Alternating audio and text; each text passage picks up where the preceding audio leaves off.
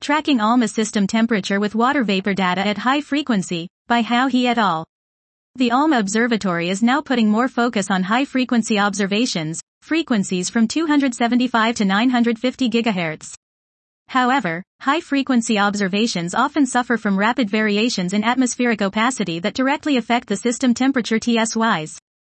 Current observations perform discrete atmospheric calibrations, ATM cals, every few minutes, with typically 10 to 20 occurring per hour for high-frequency observation and each taking 30 to 40 seconds.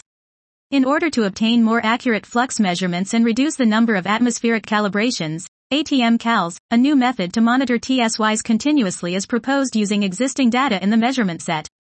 In this work, we demonstrate the viability of using water vapor radiometer, WVR, data to track the TSYs continuously. We find a tight linear correlation between TSYs measured using the traditional method and TSYs extrapolated based on WVR data with scatter of 0.5 to 3. This was tracking ALMA system temperature with water vapor data at high frequency by Hao He et al.